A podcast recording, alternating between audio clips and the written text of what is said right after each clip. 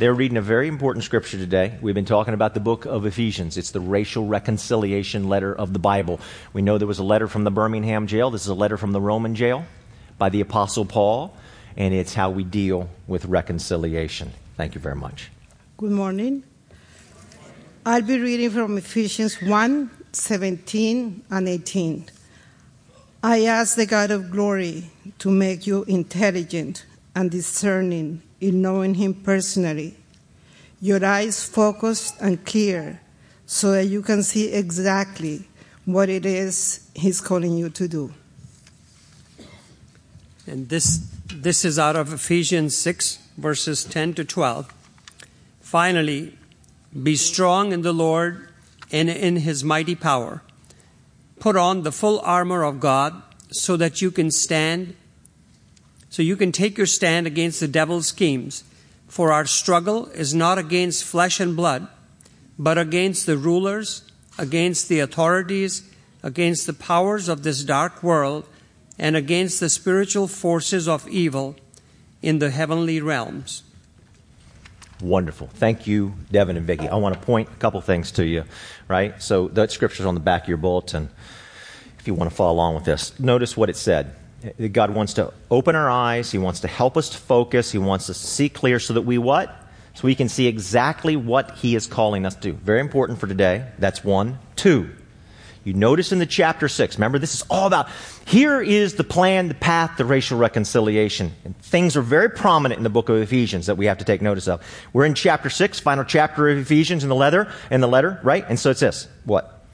For our struggle is not against flesh. In other words, it's not against people, but it's against the rulers, against the authorities, against the powers of this dark world, and against spiritual forces of evil in the heavenly realms, not against people. So think about this. If our struggle is not against people when it comes to division, if our struggle is not against people, what else are you going to do but pray? Right? What else are you going to do? So today's message is entitled The Method or, or the plan. So before we get into it, um, who are you picking next week? Super Bowl? Patriots. Patriots. Okay. You, you, you're, a little, you're, you're, a little more into it. The first, the first service is like nothing. nothing. Okay, right? So what you're hoping, if you're for the Patriots, you're for the Falcons, you're, what you're hoping is that they go into the huddle, right? They go into their huddle and they come out with a winning plan.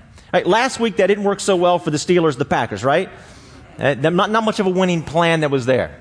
What you're hoping is they go into the huddle, come out. This is the huddle today. So, what is a church service? A church service is a huddle. We're coming together to talk about, from the Bible, what's the plan that works. And particularly today, what's the plan that works that defeats injustice or brings racial reconciliation? What is, that? so here we are, we're huddled together, and we got to come up with a plan. Now, there's two different plans that we actually see that exist, and this is what we're going to talk about this morning. We've been talking a lot about prayer, and I just wanted to make mention of this. This is the Time magazine from just yesterday that came to me in the mail. I noticed that there's an interview with Trayvon Martin's family, because I guess we're around the five years uh, since, since his death. Last week we talked about the need for healing, that, that, that we have to have the wounds in our own heart, but broken people break people. So we have to, if we're going to have reconciliation, we have to have some healing in our own hearts. And that takes prayer. So we had a huge prayer gathering this past week. God help us to forgive. And I just thought it was interesting. They asked them, you know, about their faith and what's brought about healing. This is what they said. There is only one way to come out of that dark place, and that is through the power of prayer. Prayer plays a very prominent role in the book of Ephesians, the racial reconciliation letter in the Bible, and we want to talk about this today. What is the winning plan? Dr. King said this Man must evolve for all human conflict, notice this, a method which rejects revenge, aggression, and retaliation. The foundation of such a method is love. So here we go. There's a method. It's outlined for us in the book of Ephesians. It says that Jesus Christ has a method to deal with conflict and injustice and racial reconciliation. But chapter 6 that we just read also tells us, it says the devil has a scheme. That word means method. Christ has a method, Satan has a method to deal with the problem. Now, in the West, we're immediately uncomfortable when we start talking about the devil and Satan, all this kind of stuff. Because the numbers are this. About 95% of people that live in the West believe in God. They believe in some positive spiritual force at least, right? The God of the Bible or some positive spiritual force. But less than 50% believe in the devil. So immediately, right, uh, if I'm guessing, I've just lost half of you. But let me make my case. Okay? Give me time to make my case. There's two different methods. You, you have Christ's methods, which is about love and prayer and forgiveness and seeking to understand, all, all of that. And then you have this other method over here. So the word scheme is method, and it's used of an animal hunting its prey. So an animal would hunt its prey by just overpowering all of a sudden that animal, right? It would hunt and just attack. So Satan's scheme is, right? The method is that when there's a breakdown, when there's a problem, you just, you just pounce. Anybody know what I'm talking about? So you don't like what somebody's saying, you, you pounce. None of you ever do that, but maybe you've seen somebody else do that. Right? You're going to defeat insults by using insults, right? Can't stand the injustice, so I'll use some injustice or I'll use some insults. So that's his plan. The other plan is through deception. So an animal would attack another animal, its prey, and would use deception somehow to deceive, would come in real, you know, cunning like. Right? So these two different methods. And so what you see is Christ has a method for dealing with it, and Satan has a method. And Christ's method is the method that has worked, not only in biblical times, but also throughout history. So, what method, here it is, what method, if we really want to defeat injustice, if we really want to make a difference when it comes to the issue of racial reconciliation, what method should we choose? Should we not go back, study the Bible, study history, and figure out what's worked? Okay. We're talking about the devil today. Things are falling. Things are falling in the back. I don't know what's, uh, what's up. All right, our struggle is not against, it's not against people. We've been talking about this concept because Ephesians says we have a sin nature. Right? I can't go deep into it now, but it's this word, S-A-R-X, sarx. Very simple. We don't like to be called sinners. We don't hate constant, but you know, all it means is being self centered. So all of us on some level can understand that we have some self centeredness in us. And, and Satan is kind of like a masseuse. He wants to come along and massage that sarx so we feel really, really comfortable. Right? What I have noticed as I have been studying, studying, studying this issue throughout history is repeatedly, you'll have a group of people who are voiceless or powerless on some level. They're experiencing horrific injustice. And you have another group of people over here that, for the sake of their comfort and convenience, they're willing for the injustice to go on. Now, this happens all throughout history. I want you to think about it.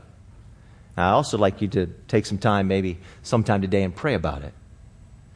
What groups who are voiceless and powerless for the sake of another group's comfort and convenience are experiencing an injustice. Now, our sarx says to us is, well, you know, that happened in the past, but it's not happening now. I would never do it now. But here's what history tells us. History tells us that your great grandkids are going to look back at you and be embarrassed. That's what history tells us. And they say, why didn't you see it? How could you? See, you know, we look back to the 1950s and we say, ah, I mean, come on, you couldn't see that? But our sarx blinds us. We're told that the devil actually binds us. I was, I, I, was listening to a guy give a talk the other day, and he said he was talking to a friend. He's a great guy, great guy talking to friends. And the friend was saying, talking about how there's such, you know, d- division and strife and problems and, and all the need for racial reconciliation. And this guy says, I just wish we could go back to the 1950s. He's a good guy. He was a good guy. I just want to go back. I mean, everything was so nice back then. Everything was great. It was like a beautiful time. Well, it was beautiful for you. But see, Satan's like a masseuse to our sarx. Here's the thing. All right, here's the kicker, everybody. We can see it. Hindsight's 2020. We look in our rearview mirror 50 years back and say, oh my gosh, how come you couldn't see it? You know what that means? If you'll read through history, you see it always keeps happening. So what does that mean to you and me right now? Means there's something right here, right now, right here, right now that we are blinded to, and somebody's suffering injustice, maybe multiple groups of. Okay? Are you willing to have your eyes open to that? Because when it does, it gets a little dicey. It gets a little uncomfortable. Are you willing to, are you willing to have your world flipped around? You believe a certain way right now? Uh, yeah. Yeah, preach. Go ahead, John. But are you willing to have all of a sudden your eyes open to maybe a different way. That's, that's when justice really starts happening. That's when justice really starts happening. Okay, I want to talk about two things today. Prayer precedes reconciliation, and proximity promotes it. Prayer precedes, proximity promotes. I've been talking about William Wilberforce the past couple weeks, so let's go ahead and, and, let's just dive right into William Wilberforce for the next three minutes and say, you know, who he was. He's called the father of the abolitionist movement. He's been called the greatest social reformer in the history of the world. He was born in 1759 in England to a very, very wealthy family, William Wilberforce was. And um, at the age of nine, his father suddenly passes away. His mother is ill. So the mother and the grandfather decide to send him to Wimbledon, like Wimbledon, right? He has an aunt and an uncle who are, I mean, they're fabulously wealthy. So he goes to live with them. At that time in England, everybody, um, uh, people, socially respectable people, believed that God was an impersonal force if God existed at all. You wouldn't believe the Bible. You wouldn't believe that Jesus is God. It was just respectful to just, to, you know, hey, maybe there's something out there we don't know, but if there is, it's important. You would never, you understand? That was the climate of the age. Well, what the mother and the grandfather didn't realize is, is the aunt and the uncle in Wimbledon were like full blown on fire Methodist, right? Revivalist Methodist. They believe the Bible. They believe Jesus is God. I mean, they're just throwing down. Well, he lives there for three years. He meets John Newton the writer of Amazing Grace, the famous hymn that we sing, who had been the captain of a slave ship. He meets him. He meets all these famous, he's a young kid, like, so he's there till he's 12 years old. And then grandfather and mother find out what aunt and uncle are up to, and they just freak out. They go, oh my gosh, this is so embarrassing. What will all of our friends think? He's down here with these people that, right? So they pull him out. Actually, grandfather says this. He says, quote, if Billy turns Methodist, he'll not see a penny of mine. So they got him out immediately because grandfather had a lot of money. So he comes out. Now, at the age of, skip, skip forward to age of 20. At the age of 20, he's elected to Parliament. Can you imagine that at such a young age? He's elected to Parliament. He's smart, he's witty, he's a great speaker. He is the life of every part. He's very popular. Everybody, everybody just loves this guy. He joins five gentlemen's clubs in London. He stays out all night, every night, drinking, gambling, singing, just having a fantastic time. So, there is William Wilberforce. In 1784, he's about 25 years old. He's single. He's rich. He's famous. What do you do for vacation? How do you spend your summer? Well, of course, you spend it on the Italian and French Riviera. So he makes these huge plans to go and hang out, and he wanted to take somebody with him because he knew it would be a couple weeks in travel. So he contacts an old friend of his who he had lost touch with, but recently had bumped into. The guy's name is Isaac Milner. The interesting thing about Wilberforce, Wilberforce is about five foot two and about 100 pounds, right? And Isaac Milner is about 6'8, 300 pounds. So the two of them are like quite a pair, right? So they're hanging out with each other for a long time. Now, uh, Milner is the, the Lucasian professor of mathematics. Smart people hold this post. Sir Isaac Newton held this post. And who can tell, who is this guy? Steve Hawking. So pretty much, see, Hawking also held that post recently. Okay? So pretty much, Milner is the smartest guy in any room that he walks into. There's the deal with Milner. So they're traveling, they're going up over the mountains, doing their other thing, and they're discussing all kinds of stuff. And then what, out, of, out of the blue one day, you know, Wilberforce says, brings up church and brings up the Bible and says, Who in the world would believe that the Bible is true? And Milner says, I do. And then Milner begins to give a very compelling argument over the weeks and weeks and weeks that follow. And a deep, deep depression sets in on Wilberforce. Why? Because he's like, oh no, this is true. You got to love the Brits. Because the way it's described is that he entered into months of melancholy. People thought he was dying. They didn't know what's happened to him. He wouldn't leave the house. He's just miserable. He's just absolutely. It goes on for two years. Wilberforce says that at that time God was opening his eyes that he could not see. And then all of a sudden, things that he never saw before, all the injustices that he was surrounded by, he just, he, he, he just could not see them. He begins to get a group of people around him called the Clapham sect, and he just prays. Now, Wilberforce prays every day, but he's got a whole group of people there praying for him too, and they're just they're praying against the injustice. They're praying that their eyes would be open, and they were, you know, his life was threatened because of things he did. I want to read you a list of things that he did because he did so much more than just fight against slavery. Uh, child labor laws. Five-year-olds were working 12-hour days for the comfort and convenience of a group of people. Five year olds, 12 hour days in horrible conditions.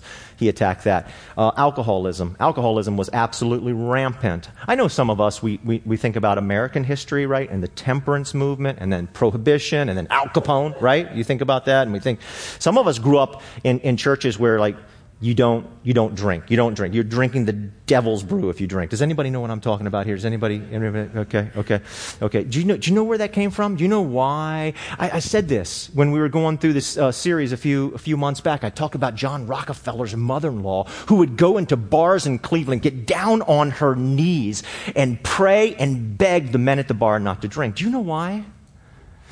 Here's what was happening. This, happened, this was not happening in small corners of the world. It was happening, it was rampant, okay? Is that men were going out and they were drinking all the money away, and that women and children were at home experiencing horrific injustice. And so what Christians saw was this was happening, and they thought it was bad for women and children to be experiencing horrific injustice. Anybody here think that it's bad for women and children to experience horrific injustice? That's where, so that's where it came from. I'm not doing anything on alcohol. So if you're like nervous, like, are you telling me not to drink? That's not what I'm doing. I'm giving, I'm, I'm, I'm, I'm, giving you the genesis of a story that after a while it's, it's forgotten. Like, why are you doing this? We all need to remember why things start. I think it's really, really important. Sex trafficking. 20, over 20% of the single women living in London were prostitutes. Average age was 16. He attacks that. People weren't happy about this stuff. Animal cruelty was off the charts. He attacks animal cruelty. Prison reform, excessive punishment for crimes, slavery, obviously. He deals with all of these things throughout his lifetime. He quits all five of these gentlemen's clubs in one day. He thinks about going into the ministry. He thinks about going into the monastery. He sneaks out one night while he's in that phase where he's trying to decide what to do, the two great years of change where he's all depressed and everything. And so he sneaks out one night and sees John Newton, the writer of Amazing Grace. Sneaks out and sees, no anybody know, because he's, he's embarrassed, because socially respectable people don't go and see somebody who's like full on for Jesus, right? He sneaks out at night to see him. And John Newton says, don't you dare leave Parliament. Serve God. And God gives him the two great battles. And the two great battles, in Wilberforce's own words, were he was going to fight against slavery and he was going to fight to restore proper manners. That means all the things that I just listed alcoholism and that, because the British just have a different way of saying things, okay? This change was extremely, extremely challenging. Now, listen, everybody, if our struggle, how do we go about it? God has called the church to be a leader, to fight against injustice. God has called the church clearly to be a leader in racial reconciliation. What is the method that we choose? If our struggle is not against flesh and blood, it's not against people, that raises the priority of prayer right through the roof. What else would you do? Like if that, I'm not saying that you withdraw, because obviously Wilberforce did not withdraw from society, but if our battle is not primarily against people, what else? I, can't, so if I'm battling against spiritual force, what am I going to stand here and punch? I'm punching. What am I doing? What else am I going to do but go to God? It raises the priority of prayer right through the roof. And Wilberforce and all those around them prayed and they understood this. They understood this. Dr. King also understood this. Now I'm going to have a letter read. Tom.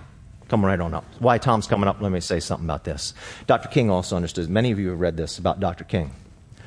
Remember the night he received a threatening phone call, got him all the time, to kill you. Right? And what, what did he do?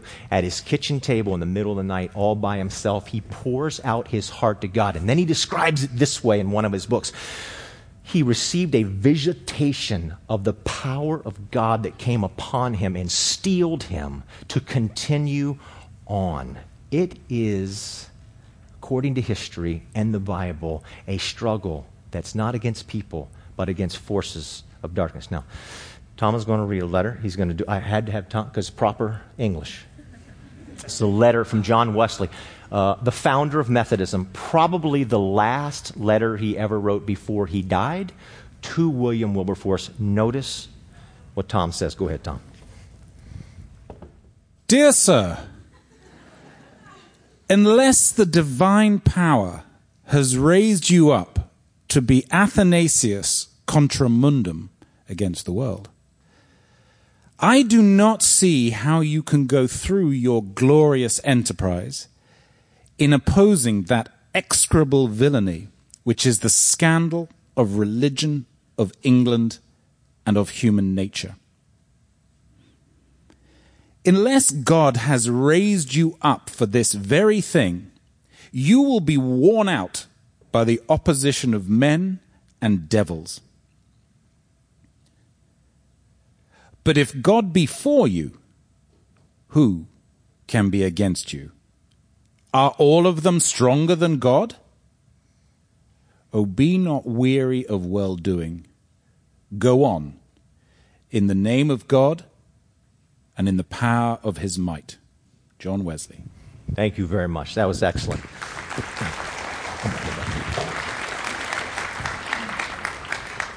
That's why I wanted to. I could have never. I could never. It's my brother Timmy. Everybody say hi. Timmy's from Nigeria. Hi, everybody. Okay. All right. This is very important because some of us are nervous about talking about the devil and forces of darkness. And what I want to build a case for in the next 30 seconds, 60, is uh, that A, um, when you realize that your battle is not against people but against forces, it raises the priority of prayer. And B, it could be extremely culturally insensitive to just say, hey, get rid of all that forces of darkness stuff, okay? So I've, I've been, to, Timmy knows, I've been to Nigeria. I spent two wonderful weeks in, in Nigeria. I spoke, at, I spoke at a church. A little bit different than here. Our services were five hours over there. Isn't that right, Timmy? Absolutely. yes, yes, yes. Timmy often tells me, hey, what, you know, what's the deal? Don't worry about time. I'm like, hey, we got it. Oh, no, okay. Five hours, okay?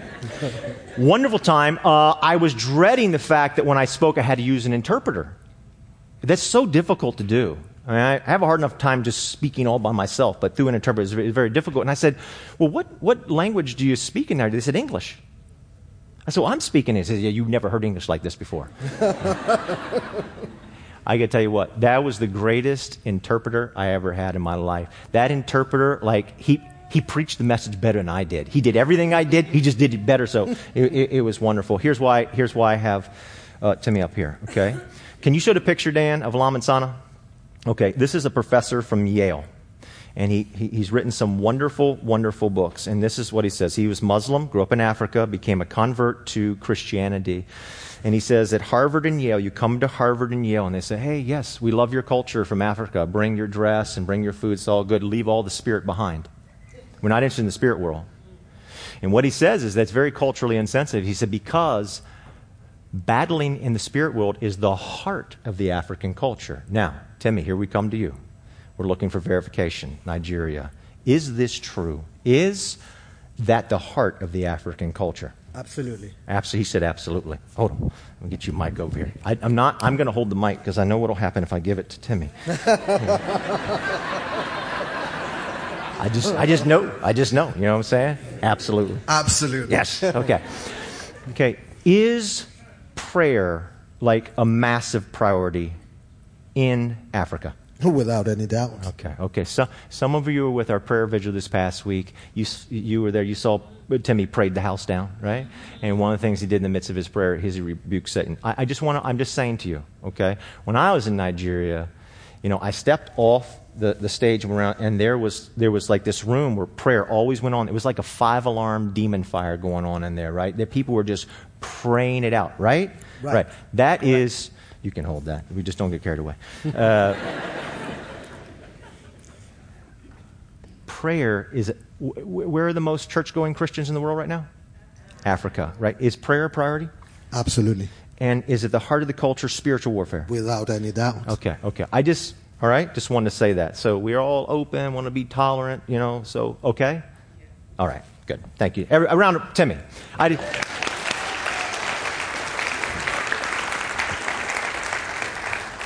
I just thought it'd be more effective coming from Timmy than from, uh, from, from me. All right. Okay. Uh, I'm, I'm wrapping up, and we're going to have a very special story here for you in, in just one second. The Bible says that our enemy is not of this world. Here's the method. Think about this, how that changes your method. All right. Second thing, concluding point. Proximity promotes reconciliation. So prayer precedes and proximity promotes. Wonderful story of Jesus Christ in John chapter 4. Sworn enemies was the Jewish people against the Samaritan peoples. You wouldn't even walk through Samaria. Like you go way out of your way to get around Samaria. And Jesus intentionally goes through Samaria, reaching out to people who are his sworn enemies. It's fascinating. He's giving us the method to reconciliation, reaching out. Could you do that? So he goes, and he's by himself, he's at this well. And a woman from the Samaritan village comes out. She's by herself. He's by himself. And so he says to her, he says, Could I have a drink? And she says, She says, What? She says, uh, I don't know. She says to him, You don't even have anything to drink from. When he was asking for a drink from her, he was saying, I am willing to put my Jewish lips on your Samaritan cup. Whoa. You know what that means? You know what he's conveying to her? I respect you. I value you. I'm willing to listen to you. I'm willing to learn from you. I'm willing to reach out to you. Are you willing to put your lips on what you perceive to be your sworn enemy's cup? A lot of tension going on in this world today. Satan's method is to vilify and to polarize and to insult, and Christ's method is to reach out, to listen, to learn, to pray, to seek to understand, to love, to not to reject, but to work towards reconciliation. Now, that's all I'm going to say about that. I'm going to ask Stephanie if Stephanie would come up. And as she does, I'm just going to tell you a quick story before she begins. Proximity promotes. I want you to remember this. Proximity promotes. Okay? Uh, everybody, welcome Stephanie. Uh huh. So, uh, some people think I'm cheap. I probably am cheap. So, my son loves sports a whole lot. He really loves sports. And so, I finally broke down many, many years ago and got cable so he could watch all the sports stations. He's about 10 years old and he discovered the religious stations. And I came in from work one day and TD Jakes. Anybody know who TD Jakes is? Right? TD Jakes is on, it, man, he just he's just going. I mean, he's, he's all over. He's, I don't think he's on the stage. Like, he's walking everywhere. Like, he would be out, everything, and he's sweating, he, and people are standing up preaching. There's like 10 people preaching back at him same, they're not just saying amen, like, give me an amen, right? No, it's more than that. It's like whole sermons, right? It's just alive. So I come in, and my son, who has tremendous energy, right? He has tremendous energy. When he gets really excited, he would shake like this. So he's standing in front of the TV. He's like, whoa! And so, so he says, Dad, come here, come here, Dad. Come here. He said, Look at this. Have you ever seen this? I'm standing next to him, and he is just glowing. About two minutes into it, he just stops and he turns to me, gets this real quiet look on him. He says, Why can't you preach like that, Dad?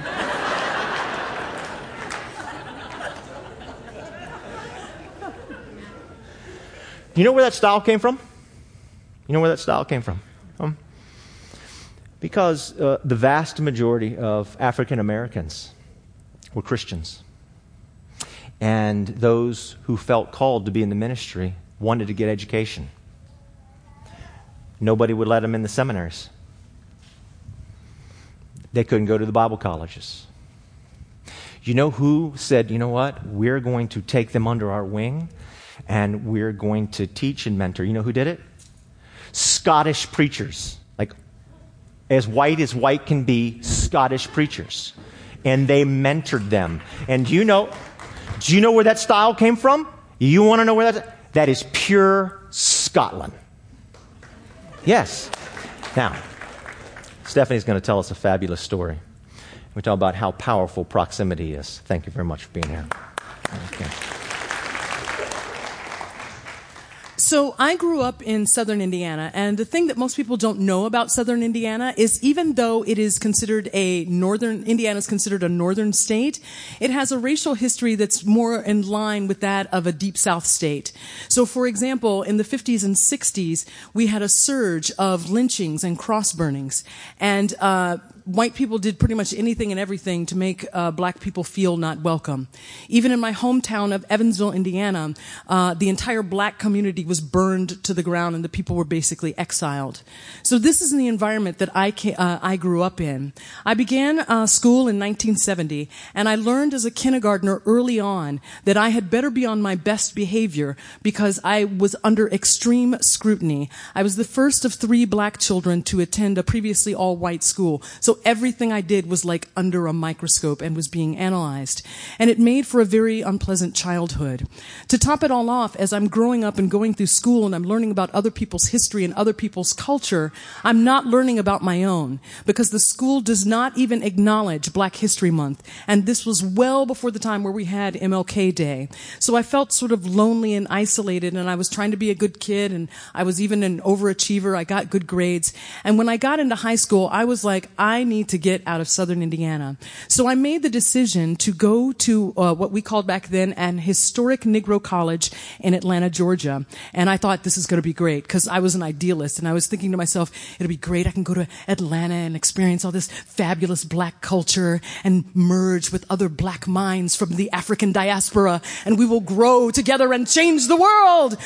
And I got down to Atlanta. I was so excited. And that is exactly what did not happen. I got down there and I happened to go to a school that had a corrupt administration. The president was embezzling funds from the school and it created a horrible chain of events where I lost all of my college scholarships, my campus housing, my job. But the thing that devastated me the most was I lost my stellar 4.0 GPA, which was the thing that I had defined myself by. And I was devastated. And I had to go back home to the one place I didn't want to go, which was Southern Indiana. And I didn't even tell anybody. So I just came home and showed up at my mom's doorstep one day and she's like, why are you here? And I explained to her what happened and she said, well, I'm really sorry about that, but I just sold your bedroom furniture and your room is now my TV slash sitting room, so you can't stay here. So in protest and partially out of shock, I went to go live in the garage. And this wasn't like a Greg Brady's bachelor pad in the Brady Bunch renovated garage kind of garage. This was a garage. And I lived in the space in front of the car. I got some patio furniture and put down some uh, cushions and I made a bed and I wake up every morning looking at the grill of the car and smelling lawnmower clippings and exhaust. And I became clinically depressed. I was sleeping about 12 to 14 hours a day. Now, the thing you have to realize about clinical depression is you are not just sad. You do not have enough energy to execute anything. And the gears in your head do not move. It takes you forever to connect the dots. So it took me a tremendous amount of effort to do anything. It was like I felt like I was moving through taffy when I was trying to do the simplest tasks. So I decided to open up a newspaper one day and look for a job. And I was looking at the classifieds and it was it was like the heavens had opened up and sent me a message. I could hear the angels in my head going, "Ah!" when I read this caption that said sitters wanted. And I was like, that's great. It's a great job for a depressed person. A gig as a sitter. And so I had no idea what that was. So I went to the company and it was a, a place called Health Skills. And it was part of the new emerging job market of in-house home healthcare uh, assistants, kind of like what we call companion care now. And that was just starting. And so they needed people to do all of like n- the non-medical stuff, like feeding people, making sure they took their medicine, making sure that, you know, just stay with the ho- in the house with them, make sure that they were okay. So I go to this uh, place and I get my first assignment. And it's in an all-white working class neighborhood. And I had never been there before. And they, it's made up of all these sort of row houses that are up on cinder blocks with the two steps up to the front porch. So I go and knock on the door and there's a little window pane and there's a little lace curtain over it. And I see this hand pull back the curtain and there's this thin, sort of skinny, wiry, sort of Sissy Spacek looking sort of a woman. And she slams the curtain shut and she says, go away. And I say, ma'am, I'm from Health Skills. You ordered a sitter. And she says, go away. We don't want you here. And I hear her go away from the door and I'm standing outside. It's July. It's hot. It's sticky. I'm in a place that I don't know anything about. And I hear her get on the phone and she's now having an argument with my employer. And it's getting louder and louder and escalating, but she's not winning the battle. So she finally slams down the phone and comes to the door and she just opens it and stands there. And from this moment on, I have to intuit everything because this woman does not say a word to me the entire time that I am working for her. So I just have to figure it out. So she opened the door. So I figured I need to come in. And this house is set up like a railroad apartment. There's no hallway. It's just a series of rooms that are connected by doorways. So you can see the back of the house from the front of the house. So we walk through the living room and we walk through the kitchen. And when I get to the bedroom door, I'm hit with this horrible stench and I have to stop my own gag reflex. The room is filled with the smell of bile. And lying on the bed at a 45 degree angle is this um, white middle aged man, and he's got tubes and IVs and things sticking out of him, and he's on a breathing machine. And coming up out of his mouth and nose is this brown mousse or foam. I later learned that this man is dying of cirrhosis of the liver, and in the final stages, the liver is breaking down, and it and the bile are backing up into the body cavity. It's leaking into the lungs, and the breathing machine is pushing this stuff out in, in, as foam, and that's when I figure it out that it is my job to clean that up. And so I go over immediately and I start cleaning him up. It's obvious because there's buckets and rags and towels and things. And so I wipe him off and he gets sort of settled. And it takes this process about 15 minutes before it starts to happen again. So I turn and look at the woman and she's standing there in the doorway with her arms folded with this sort of angry poker face. And I'm trying to figure out why is she angry at me because I just figured out how to do my job. And I think I did a pretty good job considering because I had no help. And I don't know about here in Virginia, but in Indiana, when you have these like awkward situations, the first thing you try to do is normalize the situation like there's nothing wrong. So I just looked at her in my best professional voice and I said, I've got this now. So she turns around and goes back through the rooms and goes and sits on the couch. So here's the couch, here's the doorway, and here's a TV, and the TV's on. So she's leaning forward on the couch so she can look down the, down the space and she can see me. And I figured, well, I, I need to be somewhere where I can set her mind at ease. So I'll sit, there's a table and chair right by the bedroom doorway. So I sit there at the chair so she can see me because she's not, she's not even looking at the, nothing. She's just got her eyes fixed on me. It's very disconcerting. So I thought, I'm gonna just sit down and kind of take in my environment because I can see the bed and I can see the man on it and there's a Confederate flag, a floor to ceiling Confederate flag behind him. And now I'm starting to take in the, the decor because at this point in my life, I am so into Martha Stewart. She just started her magazine and I have this whole new lexicon of all this really cool interior design vocabulary that I'm looking to test drive. So I'm looking around going, oh, they've styled this room with shaker furniture. And oh, look, they've got wainscoting.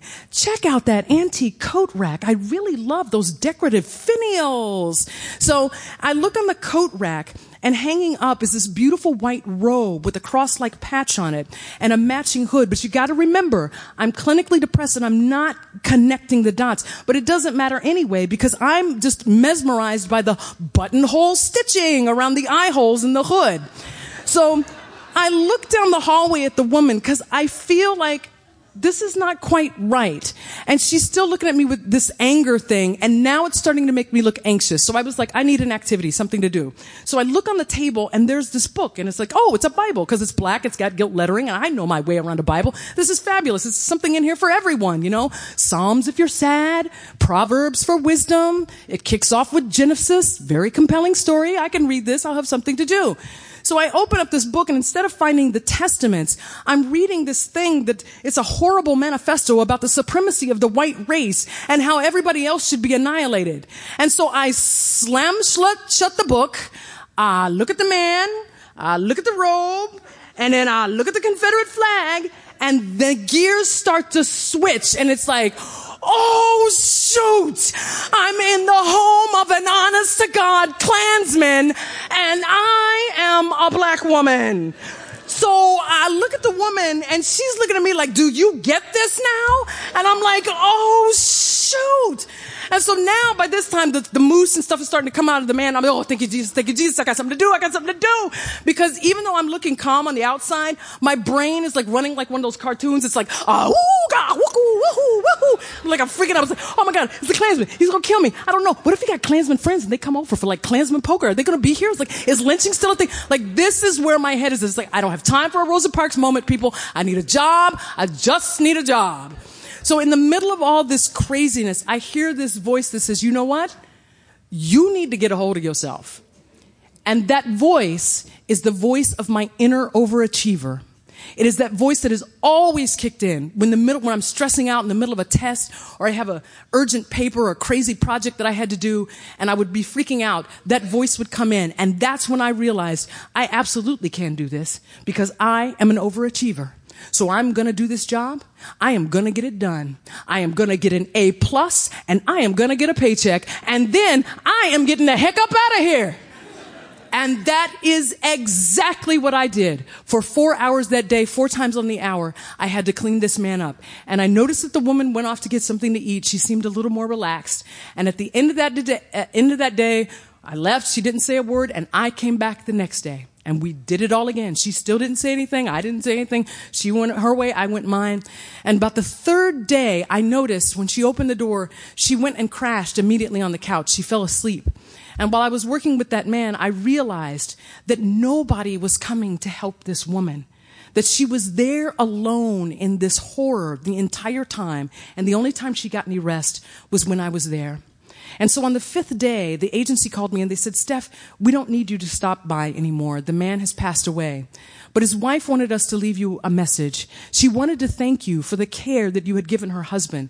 She said it was the best care he had ever had, and that included the time that he was in the hospital, and that she had the most rest and peace when you were there. And she left me a tip, which I didn't get to keep, but I walked away with a valuable piece of insight, which I will never forget, which is this. Proximity changes perspective. And what I mean is this. This woman and I came from social conditioning that told us that we should stay as far away from each other as possible. And we were in this crazy situation, but instead of reacting from a place of fear, we chose to act from a place of integrity. And by spending all of that time in close proximity with one another, we had the op- opportunity to make, to observe one another. And those observations changed our perceptions about us and the world around us, which in turn changed our perspective, which changed the trajectory of both of our lives. And so I didn't change the world, which is what I set out to do in my 20s, but I had certainly changed a part of my world. Thank you.